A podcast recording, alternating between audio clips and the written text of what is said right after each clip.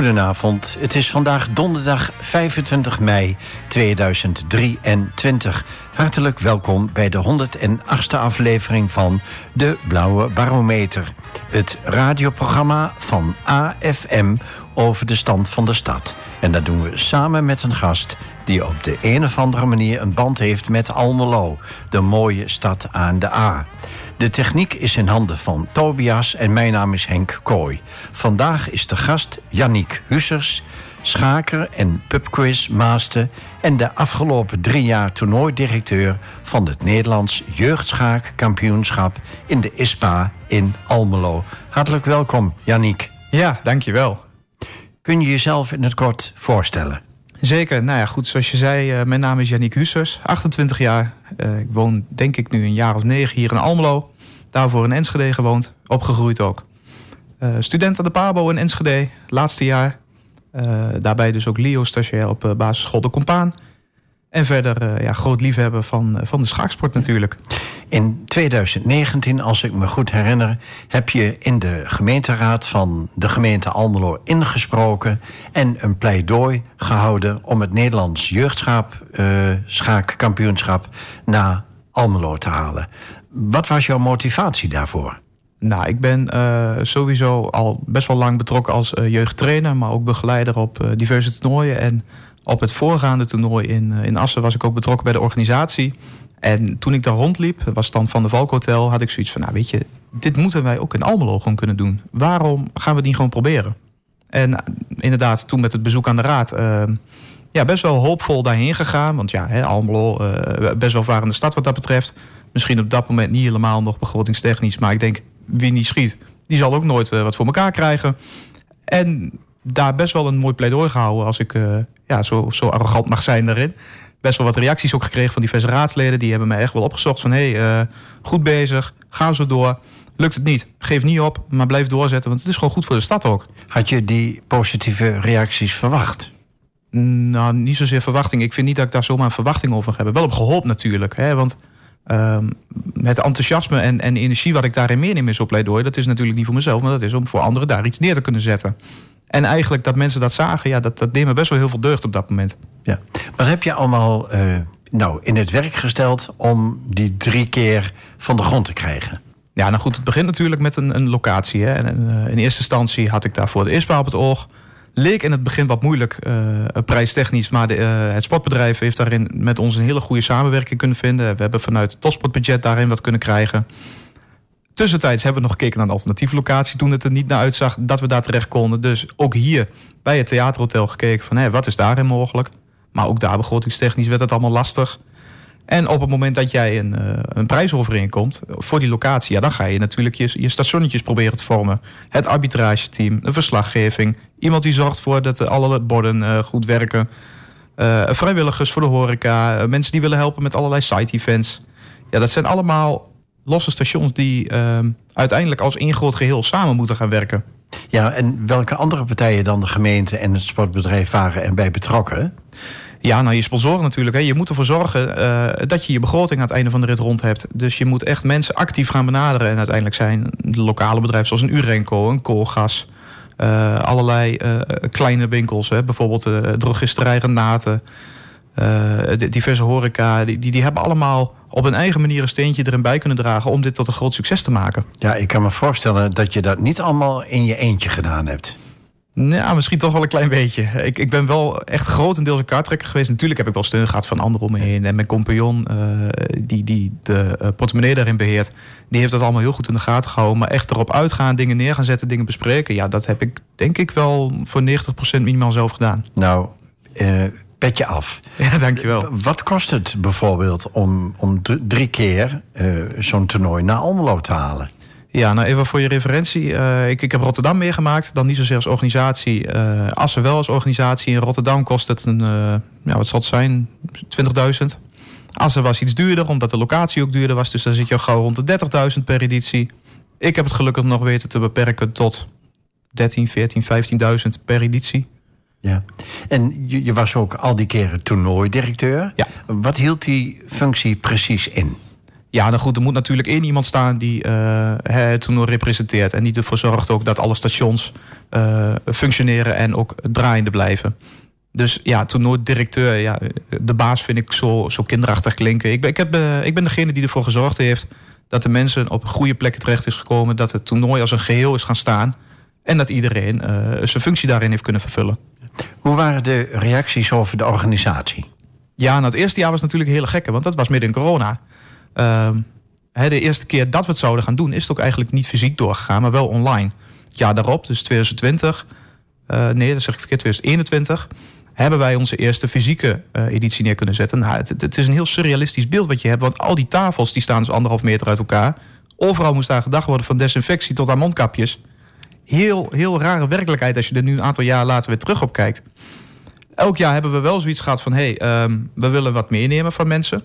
Dus uh, korte evaluatiepunten waarvan we denken van... hé, hey, daar kunnen wij iets mee. Daar kunnen wij onszelf in gaan verbeteren. En ja, dan, dan kijk je na drie jaar inderdaad erop neer. Um, de tribunes, die werden uh, goed bezet. We hebben tv-schermen neergezet... zodat uh, mensen vanaf die tribune ook alle partijen live konden volgen. Ik weet niet of je een beetje bekend bent met het hoogovenstoernooi in, in Wijk aan Zee. Maar daar staan ook een, een heel groot aantal schermen... zodat mensen op afstand die partijen goed kunnen volgen. En dat heb je allemaal zelf gefixt? In samenwerking met inderdaad onze sponsoren, maar ook het sportbedrijf en de gemeente. Ja. ja.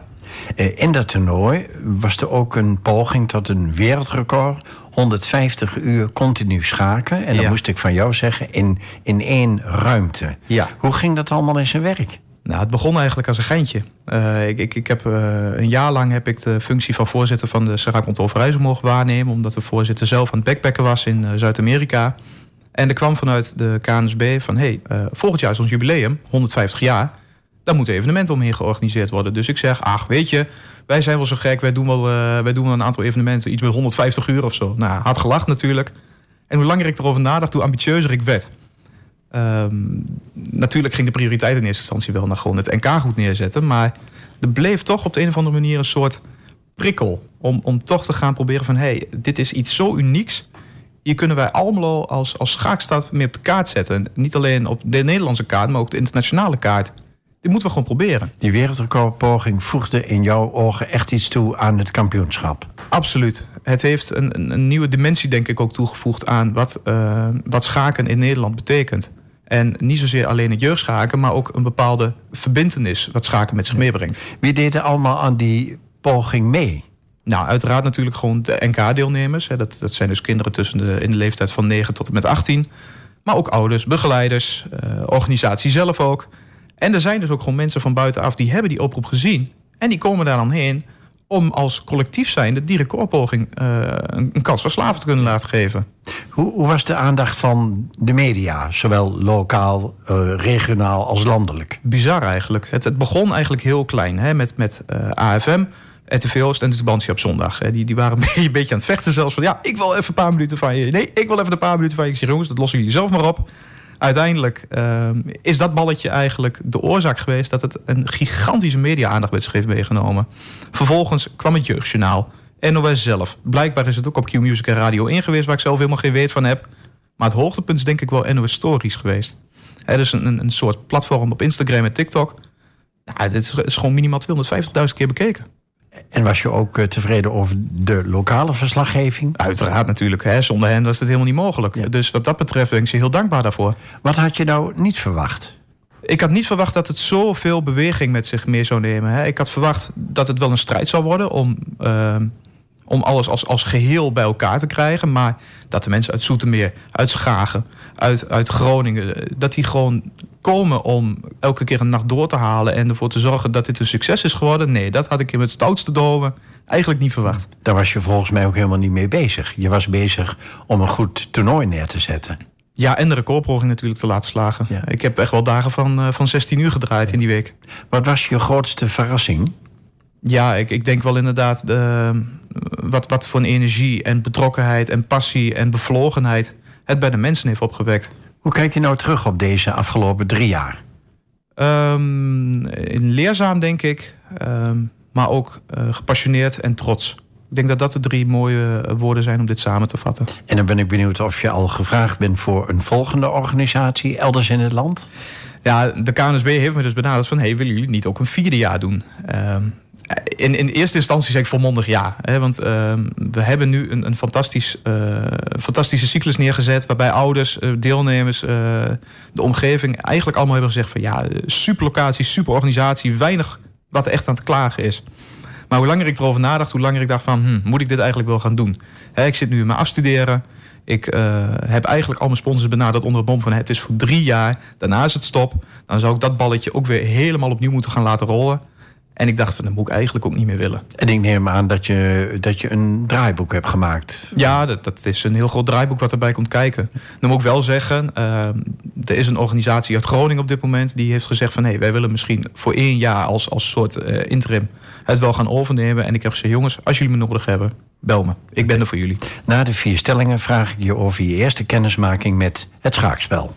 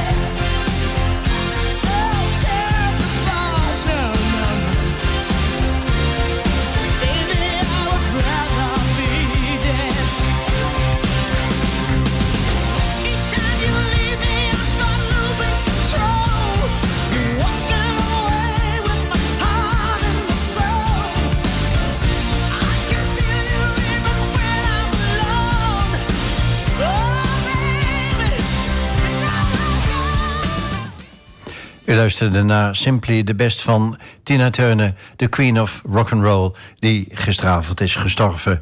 Jannik Huses, we gaan naar de eerste van uh, vier stellingen. Akkoord. Stelling 1. Iedere schaker kan in principe wereldkampioen worden. Nee, denk ik niet. Ik, uh, ik denk dat het een combinatie is van uh, hard willen werken en uh, ook een stukje natuurtalent. Hè, er is een, een, een methode die wij gebruiken om echt het schaken aan te leren. En de bedenker van die methode heeft gezegd... iedere ja, debiel tussen haakjes, zonder enige vorm van talent... kan je mee een bepaalde rating halen. En dat is dan een rating van 2000. Nou, dan zul je bij ons op de vereniging al best hoog zitten.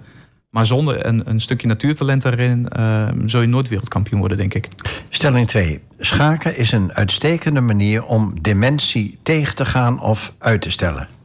Poeh, ik moet je heel eerlijk zeggen dat ik me niet in, de, in dementie heb verdiept. Ehm, ik denk wel dat het uh, heel erg bij kan dragen in je daadwerkelijk uh, kwiek houden en, en echt erbij blijven. Of, hè, of je nou uh, 70, 80 of 90 bent, hoe meer je ermee bezig bent, hoe frisser je je hersenen eigenlijk houdt. Stelling 3. Elke school zou schaken of dammen als vak in het lesprogramma moeten opnemen. Absoluut. Ik, uh, ik pleit er zelf voor eigenlijk. Ik bedoel, uh, ik heb nu diverse stagescholen gehad... en ik heb eigenlijk overal wel een poging ondernomen... om te zeggen van jongens, laten we eens kijken wat schaken doet. Ik heb er eigenlijk zelfs een poging voor ondernomen... om mijn afstudeeronderzoek daarin te doen. En misschien krijg ik volgend jaar die kans ook wel. Ik ben ervan overtuigd dat niet alleen op reekvaardigheid bijvoorbeeld... maar ook op executieve functies zoals plannen, problemen oplossen... Uh, geduld ook dat het schaken daarin in de ontwikkeling van een kind heel veel kan doen. En ik zou dat dolgraag willen onderzoeken. Stelling 4. Schaken maakt me gelukkig. Een dag niet geschaakt is een dag niet geleefd. Ik kan niks anders zeggen dan ja, denk ik. Okay. Wanneer heb je voor het eerst kennis gemaakt met het schaakspel? Ja, mooi verhaal. Ik was uh, 13, denk ik. Ik zat net in de, in de brugklas, HAVO, VWO in Enschede. En ik was eigenlijk een typische luie puber die alleen maar op zijn gat op de bank lag. En mijn moeder die zegt, joh, luister kerel, je bent zo verschrikkelijk slim. Ga daar in godsvredesnaam iets mee doen en kom van die bank af. Dus ik zeg, ja, wat dan? Hè? Uh, voetbal ben ik geen ster in. Uh, allerlei andere sporten. Ja, ik, ik, kan heel slecht tegen mijn verlies. Uh, ja, ze zegt, ga dan eens iets met je hoofd doen. Want je hebt al heel veel capaciteit erin. Ga schaken dan. Ik zeg, ja, maar dat is toch alleen maar voor oude mannen? heb ik toch helemaal niks te zoeken? Nou, ik een keertje naar die schaakclub in om toch een kans te geven. En ik kwam daar bij, bij schaakvereniging Max Euwe in Enschede. En ik dacht van, nou, potverdorie, dit is best wel leuk eigenlijk. Dus ik ga er nog een keer naartoe. En uh, ja, hè, elke week wist ik weer wat nieuws leren. Ik begon op niveau nul. En op een gegeven moment word je dan tegen die, uh, ja, tegen die, die, die jonkies ingezet... die dan al een tijdje lid zijn, die er al wat van kunnen. Ik denk, ja, het moet me toch niet gebeuren... dat ik hier door een zevenjarige smurf word ingemaakt. Dus ik heb eigenlijk elke week geprobeerd om beter en beter en beter te worden... om ook daadwerkelijk te kunnen laten zien van... hé, hey, ik kan van jullie winnen en ik heb nog heel veel potentie. Dus toen ben ik ook echt blijven hangen. Wat vind je nou het mooie aan schaken? Ja, dat is natuurlijk wel een vraag die ik heel vaak krijg. Uh, schaken aan zich, het is een spel wat uniek is. Elke partij is weer anders. En elke tegenstander is ook weer anders. En het hele spelletje draait er ook om dat je je tegenstander te slim af bent. En ik denk dat dat wel een van de elementen is wat mij ook het meest aanspreekt. Hè? Je probeert op jouw eigen kunde en jouw eigen uh, ja, wijsheid bijna probeer jij ervoor te zorgen dat jij je tegenstander te slim af bent. Ja. Zijn er tegenwoordig ook veel jongens en meisjes in Almelo die het leuk vinden om een potje te schaken? Het zij in verenigingsverband, het zij buiten verenigingsverband? Ja, nou we hebben dit jaar als vereniging zijn waar ik nu een aantal jaren bij, uh, aangesloten ben, hebben we weer een enorme groei doorgemaakt. En vooral in de jeugdafdeling. Uh, we zijn volgens mij, als ik het goed zeg, hebben we precies 100 leden op dit moment. En het is bijna 50-50 tussen jeugd en senioren. Um, ik ben ook een aantal jaren nu jeugdleider van Schaakpot over dan. En het probleem bij verenigingen is um, de middelbare schoolleeftijd. Waarbij uh, 12, 13, als er al kinderen zijn van een vereniging... die vinden het niet meer interessant, want allerlei andere dingen worden interessant. Omdat het ook wel een beetje een jonge sport is. Uh, moet je dan denken van, hé, hey, uh, meisjes, andere sporten, dat soort dingen. En het bijzondere wat het laatste twee jaar gebeurd is... is dat het online schaken heel erg is opgekomen. En dat komt door streaming, dat komt door allerlei andere manieren van online tegen elkaar schaken. En warempel. Je ziet op middelbare scholen dat er in de pauzes niet meer uh, een broodje frikandel gescoord worden, maar dat ze gewoon onderling tegen elkaar aan het schaken zijn. Ja. En de, tussen twee haakjes, hoe heet de schaakclub in Almelo? Ja, letterlijk, zoals je zegt, schaakvereniging Almelo. Ja, maar wat, wat doen jullie dan anders of beter dan andere verenigingen? Ik denk dat wij uh, al jaren een hele goede fundatie hebben staan uh, als het aankomt op contact zoeken met, uh, met kinderen. En één iemand specifiek, Daniel Rameau, die is echt al jaar en dag bezig om gewoon scholen binnen te gaan. Te kijken van hé, hey, ga eens kennis maken met schaken. Die geeft ook echt klassen daar les. En op het moment dat hij ziet van hé, hey, dit balletje gaat rollen, dat ze dan ook inderdaad naar de vereniging toe komen. En we hebben één keer per jaar natuurlijk ook een schoolschaaktoernooi waarin ze ermee in contact komen. Maar ik denk dat Daniel daarin wel een hele belangrijke fundering is. Want dat vergt een enorme inspanning ja. om dat uh, schaakspel naar de scholen te brengen en daar enthousiasme voor te wekken. Ja, en toch merk je, omdat het heel iets nieuws is dan bijvoorbeeld alleen maar rekenen of begrijpend lezen, dat een, een bepaalde prikkel bij die kinderen uh, daarin ook wel opgewekt wordt. Verwondering is daarin heel belangrijk. Hè? Hoe, hoe meer kinderen verwonderd worden, hoe langer ze willen blijven hangen. En hoe reageren de kinderen dan op het feit dat Daniel met zijn schaakstukken naar de school komt? Ja, die vindt. Dus, hè, er zullen er ongetwijfeld een paar tussen zitten die zeggen: oh, Ik heb hier toch helemaal geen zin in. Maar het gros, uh, wat ik van hem hoor, die heeft altijd zoiets van: ah, superleuk, we gaan weer schaken, we mogen weer wat nieuws leren. En is dat dan een, een, speciaal uur dat is vrijgemaakt in een week om kennis te maken met het schaakspel? Ja, ik denk dat dat per school wel een beetje verschilt. Hè. De ene school die zet in de plusgroepen bijvoorbeeld, waarbij echt de, de plusleerling uh, daarin in, in de aandacht wordt gezet. Maar er zijn ook scholen die zeggen van we maken er een naschoolse activiteit van. En heeft de, de toegenomen belangstelling van de jeugd voor het schaken in Almelo ook te maken met corona? Ja, ik denk inderdaad tijdens corona is echt dat hele online schaken dus uh, helemaal opgebloeid. Hè. Je, hebt, je platforms als chess.com, uh, Lichess. Ja, er zullen er ongetwijfeld nog veel meer zijn, maar dat zijn wel de, twee populairste. In combinatie met allerlei YouTube-streamers die echt ook gewoon uitleggen van... Hé, zo werkt het schaken, hè, zo werkt dat trucje, zo werkt die opening. Online is het voor de jeugd. Het eigenlijk een briljante idee.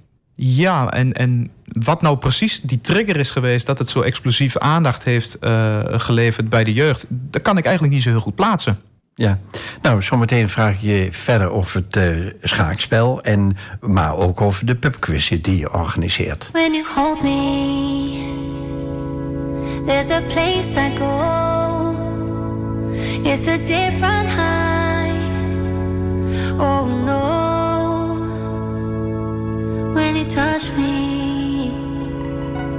I get vulnerable in a different light. Oh no.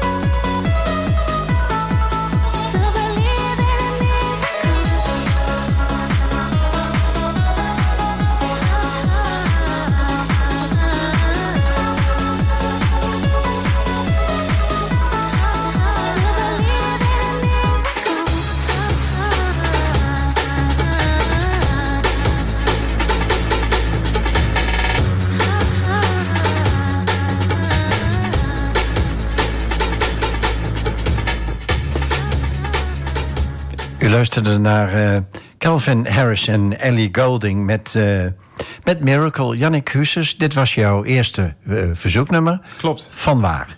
Ja, weet je, ik, ik ben sowieso een hele brede, brede muziek liefhebber, moet ik zeggen. Er zijn maar weinig soorten muziek waar ik zoiets heb van, ah, daar heb ik niet echt iets mee. Dit nummer doet me een beetje denken aan ja, de tijd waarin ik ben opgegroeid. een beetje de happy hardcore. Dit is wel een van die platen wat op dit moment gaande is... wat niet gejat is van vroeger. Want ik heb het idee dat al die DJ's, al die platen... zo verschrikkelijk aan het remixen zijn. Er komt niks origineels meer uit. En, en dit is een van de weinigen waarvan ik denk van... ja, hè, dit is nieuw, dit is lekker. Mooi.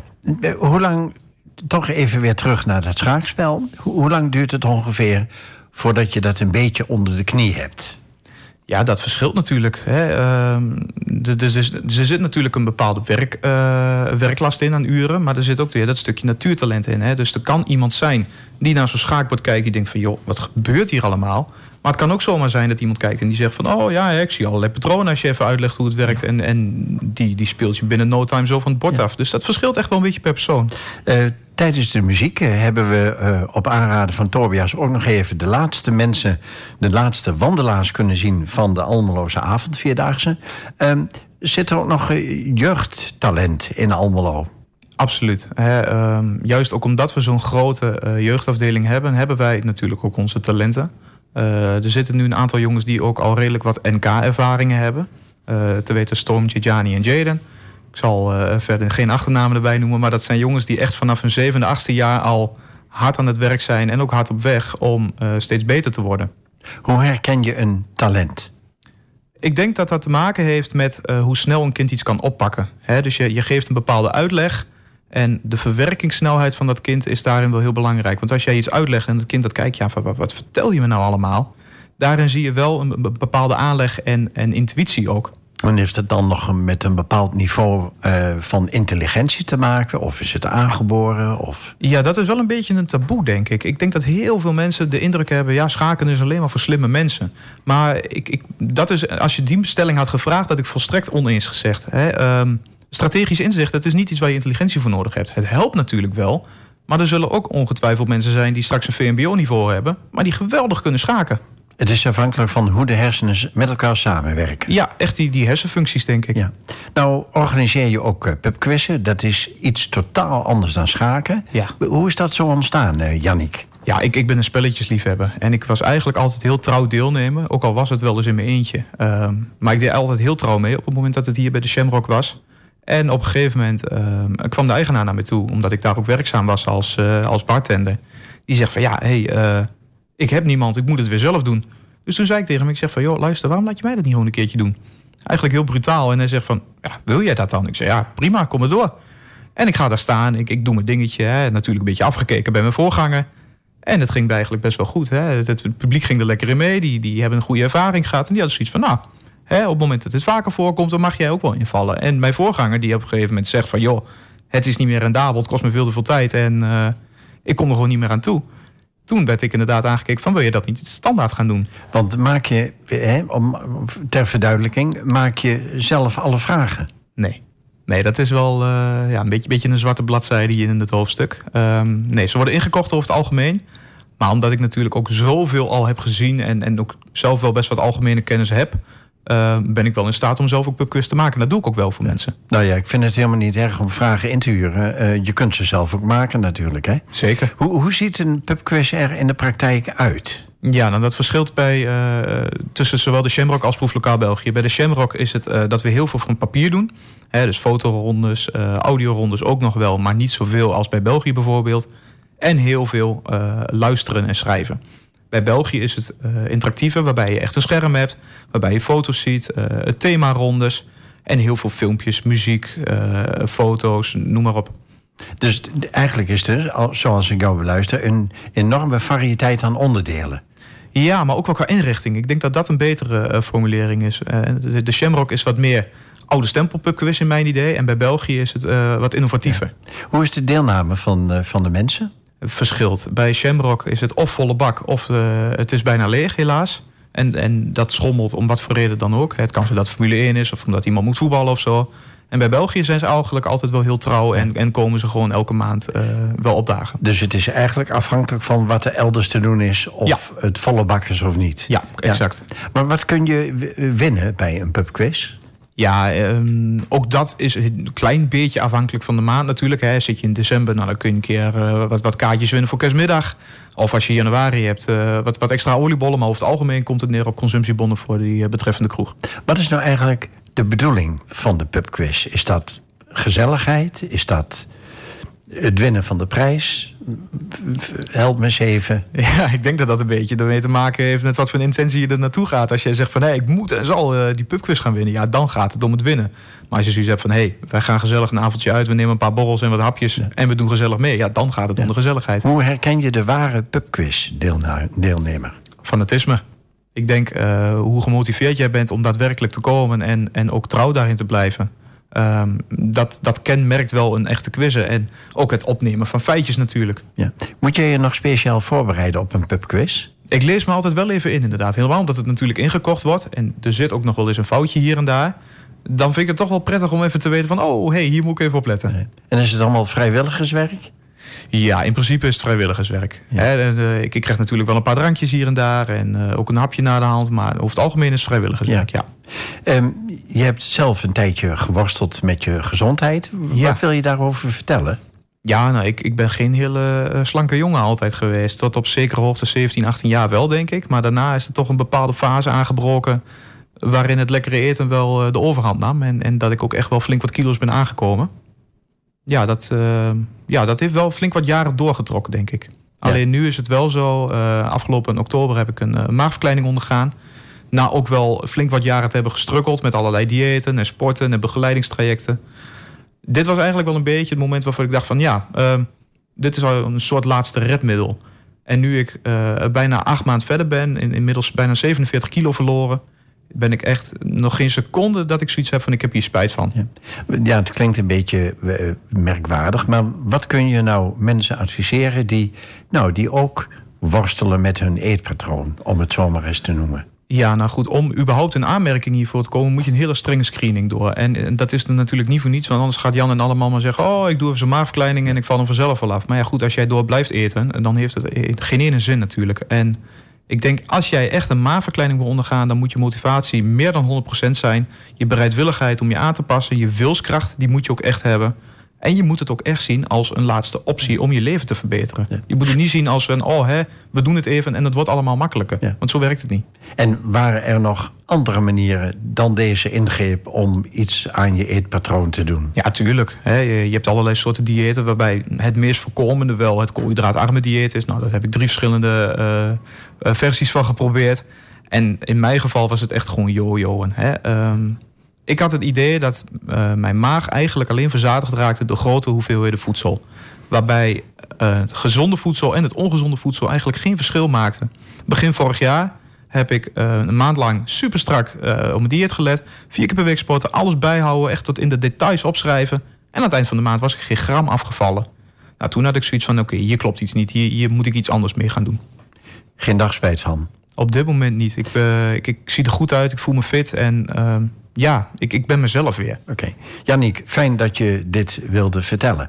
We gaan even terug naar de uitzending van vorige week. Toen was zangcoach en zangeres Tanja Oude Middendorp te gast. En zij is bekend onder de artiestennaam Tanja Klerks. En zij stelde jou de volgende vraag.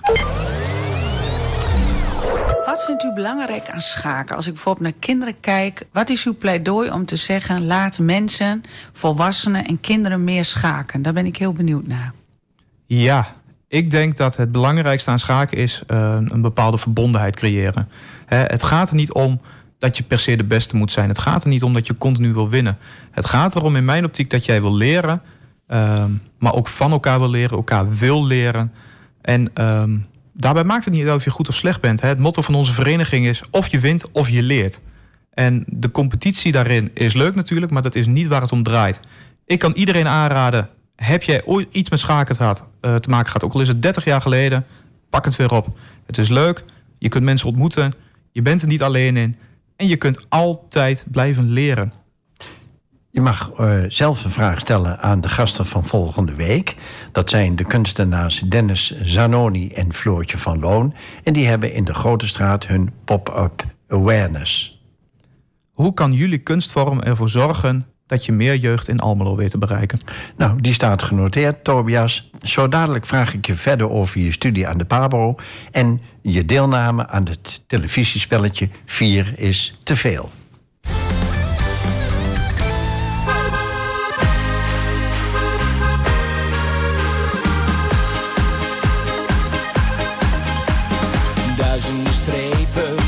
duizenden bomen. Ben in gedachten, ben aan het dromen. Je zit in mijn auto en voel me bevrijd. Daarin zit mijn leven, ik heb alle tijd. Je zit zonder zorgen, nergens aan denken. Even maar stoppen om bij te tanken. Flitsende lampen, een motor die draait. Toch waar zit een haar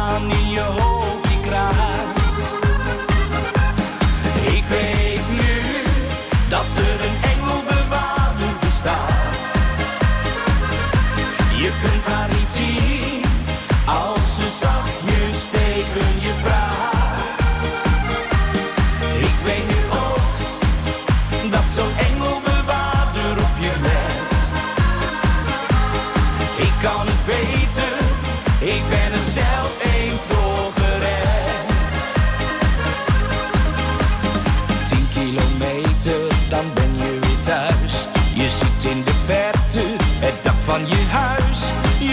je slaap hebt, toch rij je maar door.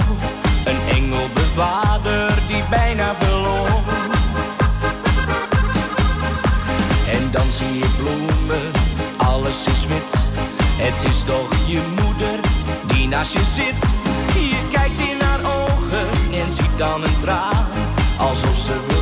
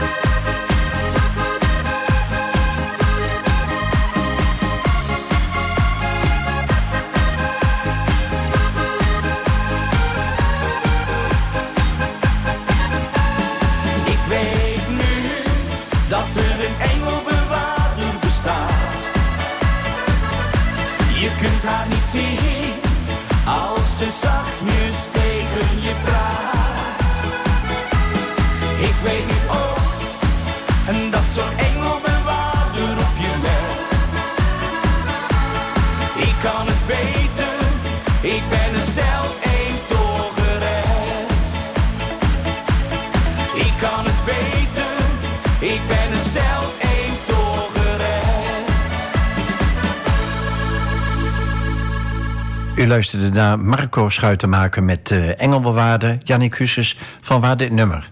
Ja, nou goed. ehm, in eerste instantie dacht ik van, ah, eh, lekker Hollands nummer weer eindelijk, lekker fout.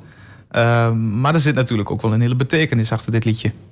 En ehm, de, titel Engelbewaarder, dat, dat zegt in eerste instantie niet zoveel, maar hoe dieper je naar de teksten luistert, denk ik dat de boodschap is van, hè, eh, wat je ook doet, geef niet zomaar op. Er is altijd wel iemand die, die je in de gaten houdt, die op je let en die je bijstaat.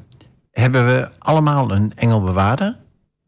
Dat durf ik niet te zeggen, want ik vind het moeilijk om voor anderen te spreken natuurlijk. Maar ik denk, eh, als ik puur naar mezelf kijk, dan heb ik eigenlijk altijd wel een soort engelbewaarder gehad. Ik heb het niet altijd heel even makkelijk gehad natuurlijk.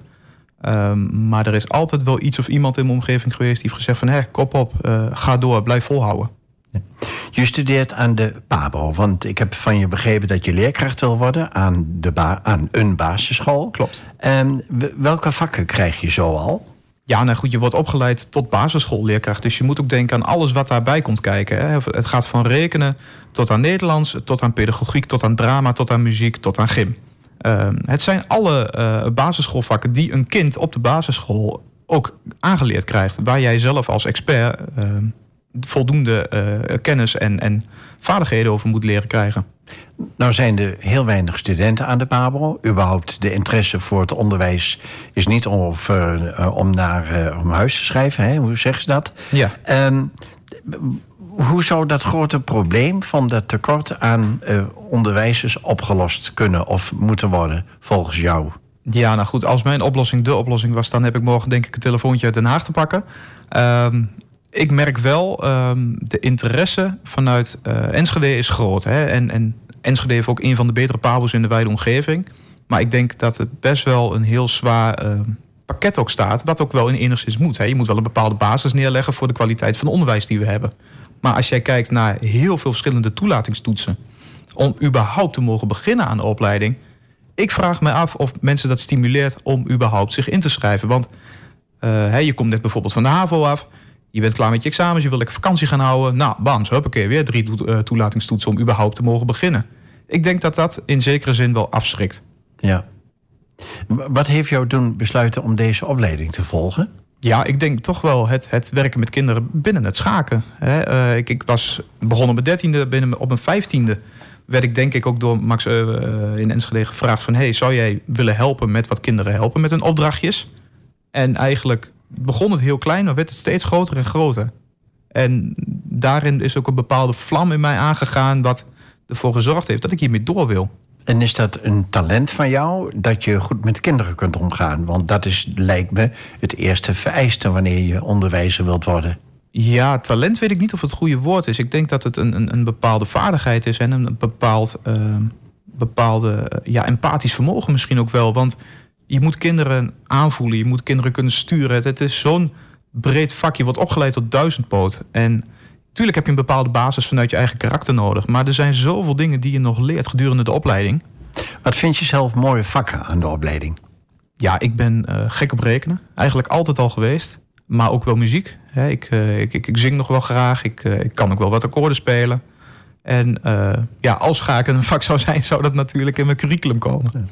Ik heb begrepen dat je ook stage loopt. Wat kun je daarover vertellen? Ja, ik uh, loop op dit moment stage basisschool De Compaan. Hier in Almelo aan de Maardijk. Uh, daar heb ik een groep 5-6. Uh, morgen misschien, als ik het ze laat luisteren, worden ze helemaal gek dat hun meester op de radio is. En ik ben ook sinds kort begonnen aan mijn LIO-stage. Dat betekent dus leraar en opleiding. Twee dagen heb ik volledig de verantwoordelijkheid ook over de groep. En hopelijk aan het eind van het schooljaar kan ik die aftikken als gehaald. Ja. Wat zijn de belangrijkste eigenschappen of vaardigheden voor een onderwijzer?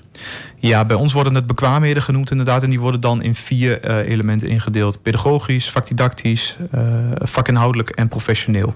Waarbij het pedagogisch stukje natuurlijk het opvoedkundiger is. Het vakdidactische, hè, hoe geef jij je les en, en uh, hoe bied je de stof aan. Vakinhoudelijk is letterlijk de stof van het vak.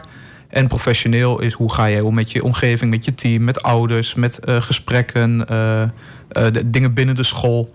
En dat alle vier samen, dat maakt uiteindelijk een, een startbekwame leerkracht. Wat vind je nou aan het leuke om dagelijks met kinderen om te gaan? Het is elke dag weer nieuw. Het is elke dag weer wat anders. Hè. Natuurlijk heb je je stukje rekenen en spelling en taal en, en uh, de basisvakken waar tegenwoordig heel veel aandacht voor is. Maar elke dag zie je weer nieuwe gezichten eigenlijk bij dezelfde leerlingen. En elke dag zit er wel weer een nieuw verhaal achter. En elke dag opnieuw anders weer afsluiten ook. Heb je zelf uh, op de lagere of middelbare school les gehad van leraren van wie je zei: zo wil ik laten worden? Ja, ik heb er eentje gehad. Dat was mijn leraar wiskunde op de middelbare school in, uh, in 4 en 5 HAVO. En die leraar die wist het te presteren dat op het moment uh, dat hij een dolletje maakte, dan was het een dolletje. Maar op het moment dat het serieus was, was het ook gelijk in één keer stil. En alle leraren, of, of leraren mij, alle leerlingen die hadden uh, op dat moment ook directe aandacht voor deze man hij heeft inderdaad mij ook een bepaald, uh, een bepaald competentiegevoel gegeven. Van, hé, jij kunt dit. Ga hiermee door. Want jij, jij weet hoe het moet. En, en help anderen daar dan ook mee. Want binnen wiskunde was ik vrij goed. Hè? En ik heb uiteindelijk zelfs nog een 10 gemiddeld op mijn eindexamen gehaald.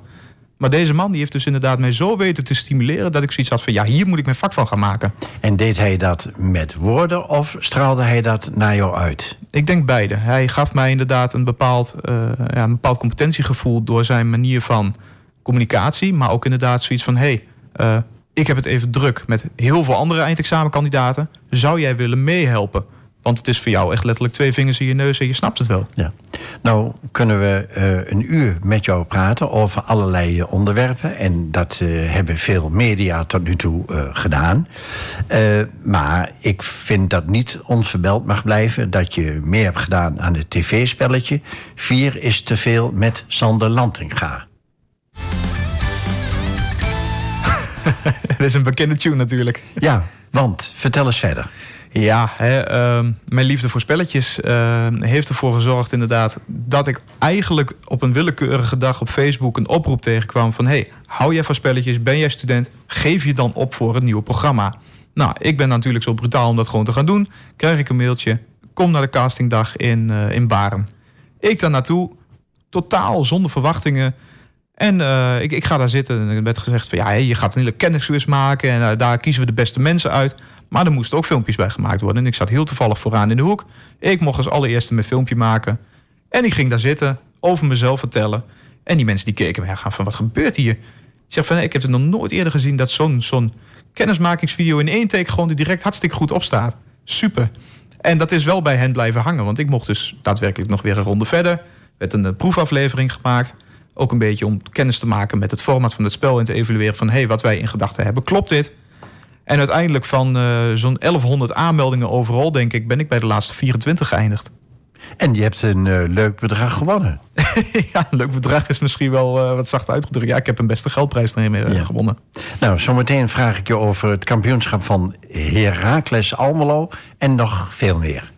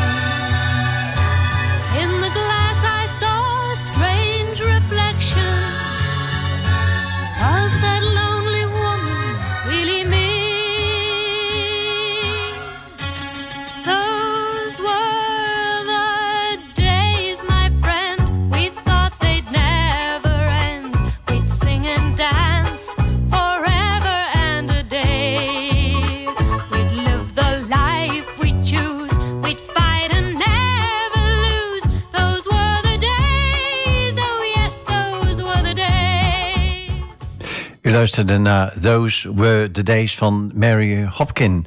Um, Jannik Husses, um, Heracles Almelo is uh, kampioen geworden. Wat vind je van die prestatie? Ja, nou goed. Uh, het, is, uh, het is een beetje ja, een dingetje. Ik ben geen Heracles Almelo supporter. Ik ben voor FC Twente. Ik ben ook geboren in Enschede. Heb er 20 jaar gewoond, dus neem me dat vooral niet kwalijk. maar ik, ik, het is absoluut gegund. Hè? Weet je, ehm, ik weet nog heel goed toen Twente uh, degradeerde en ook best wel een, een, grote druk op zich kreeg. Want ja, promoveer in één jaar maar eens terug.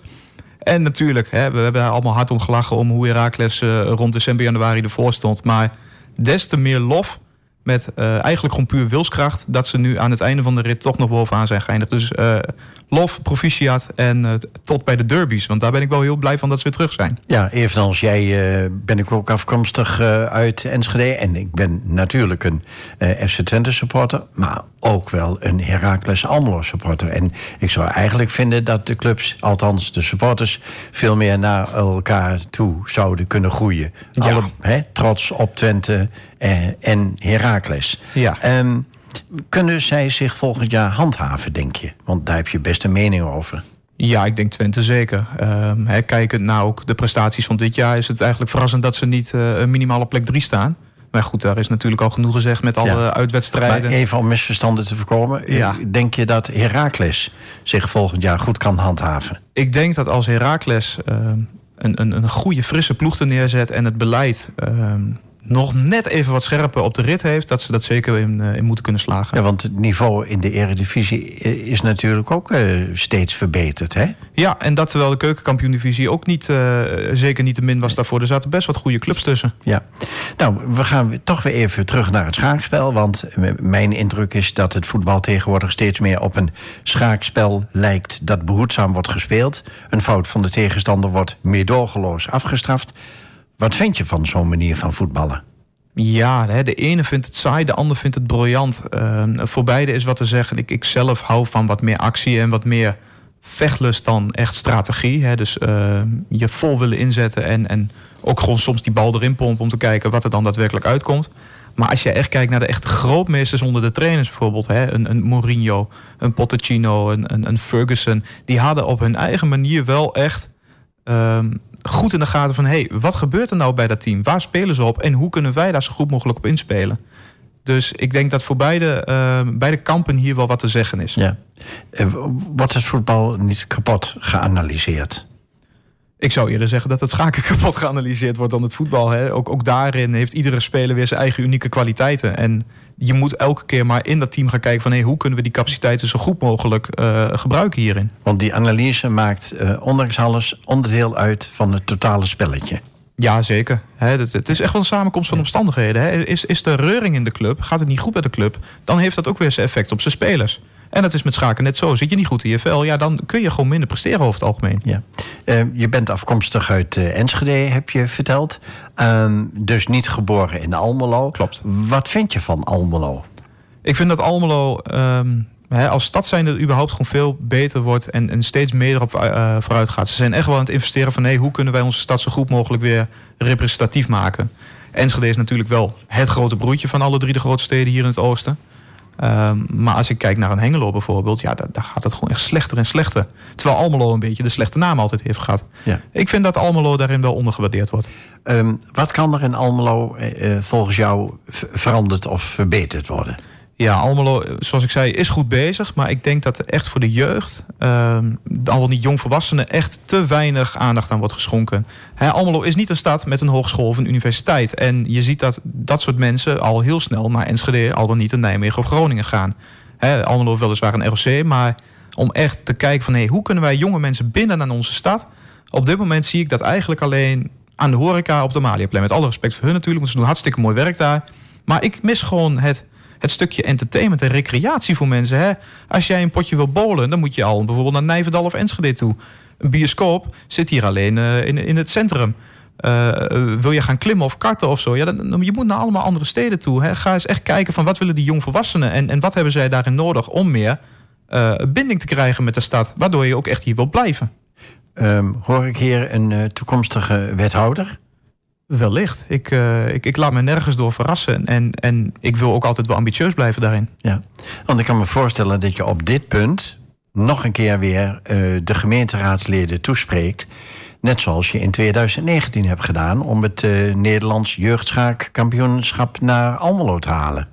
Ik, uh, ik, ik, ik zeg nooit nee wat dat betreft. Ik sta eigenlijk overal voor open. En ik ben ook nog wel zo gek genoeg om zoiets te gaan doen, inderdaad.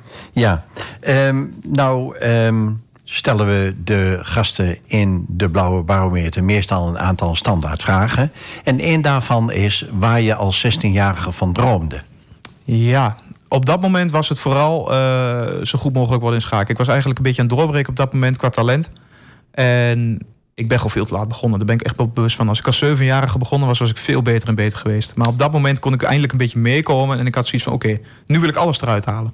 Wat kun je nou een luie puber adviseren? Kom van je gat af en ga wat doen. Maak gebruik van je kwaliteiten en je capaciteiten. Ja. Welke mensen zijn tot nu toe belangrijk voor je geweest, voor zover je nu kunt bekijken? De allerbelangrijkste is, uh, zijn mijn moeder en mijn broertje geweest. En uh, mijn twee halfbroers uiteraard ook. Die zie ik helaas wel wat minder. Maar mijn moeder is uh, eigenlijk de fundering van mijn leven geweest. Er zijn goede momenten geweest en slechte momenten geweest. Maar zij heeft wel echt de, de bouwstenen neergezet die mij hebben gemaakt tot wie ik nu ben. Dus mam, ik hou van je. Ja. Met wie zou je nog een keer op de foto willen staan? Oeh, op de foto willen staan. Um, ja, het klinkt cliché misschien, maar ja, de wereldkampioen schaken. En, en dan wil ik wel zeggen, de echte wereldkampioen schaken. Want op dit moment is dat de Chinese Ding Liren. Maar voor mij is en blijft de wereldkampioen Magnus Carlsen. Bij wie zou je nog een keer op bezoek willen gaan? Ik zou nog wel eens een keer bij onze koning op bezoek willen. Want? En um, ik denk dat de koning onterecht te veel bekritiseerd is. Hij, um, hij representeert het land en tuurlijk, hij is ook een mens. Hij mag ook fouten maken. Maar Nederland is een, een land geworden waarin elke minimale fout genadeloos wordt afgestraft. Ik zou wel eens met hem willen sparren van... hé, hey, ben je eigenlijk wel blij? En zou jij niet ook gewoon net als in ieder ander willen zijn? Ja. Met wie zou je nog een keer een club of een vereniging willen oprichten? Ik zou sowieso nog een keer wel een schaakvereniging willen oprichten. En degene die binnen het schaken mij daar het meest dierbaar in zijn... Nou, dat, is dan mijn compagnon van het NK, Bernard Valente... Maar ook een aantal jongens van Reizen die sinds kort bij de Almeloos Vereniging zijn. En, Matthias Kruimen en Jan-Geert Meulenkook. Die zijn ongetwijfeld in staat om samen met mij um, iets geweldigs neer te kunnen zetten. Als je een toverstokje had, wat zou je dan in of aan de wereld willen veranderen? Ik zou willen veranderen dat mensen eens niet zoveel op elkaar zouden letten en wat meer zouden houden van elkaar. Want dat is iets wat wij in de laatste tien jaar eigenlijk compleet vergeten zijn. Leggen we te veel onder het vergrootglas? Absoluut. En ik denk ook uh, dat het een beetje te maken heeft met een bepaalde emancipatie die mensen naar boven heen halen. Maar je moet ook niet overal op willen letten, denk ik. In hoeverre speelt corona een grote rol in de samenleving? Het heeft zeker zijn sporen nagelaten, uh, zowel positief als negatief. Maar ik denk dat we blij moeten zijn dat corona voorbij is. Jannik, Dankjewel en hartelijk bedankt dat je te gast wilde zijn in de 108e aflevering van De Blauwe Barometer. Het was me een eer, Henk. Jij bedankt. Aankomende zondag om 12 uur wordt het programma herhaald. Op afm.nl vind je onder programma's alle info. Ik bedank Tobias voor de techniek. Meteen hierna om 9 uur komt het programma Soultime. En om 10 uur de draaideur met non-stop muziek. Tot donderdag 1 juni, dan is het de 109e aflevering... met als gasten Dennis Zanoni en Floortje van Loon. Bedankt voor het luisteren. Tot dan.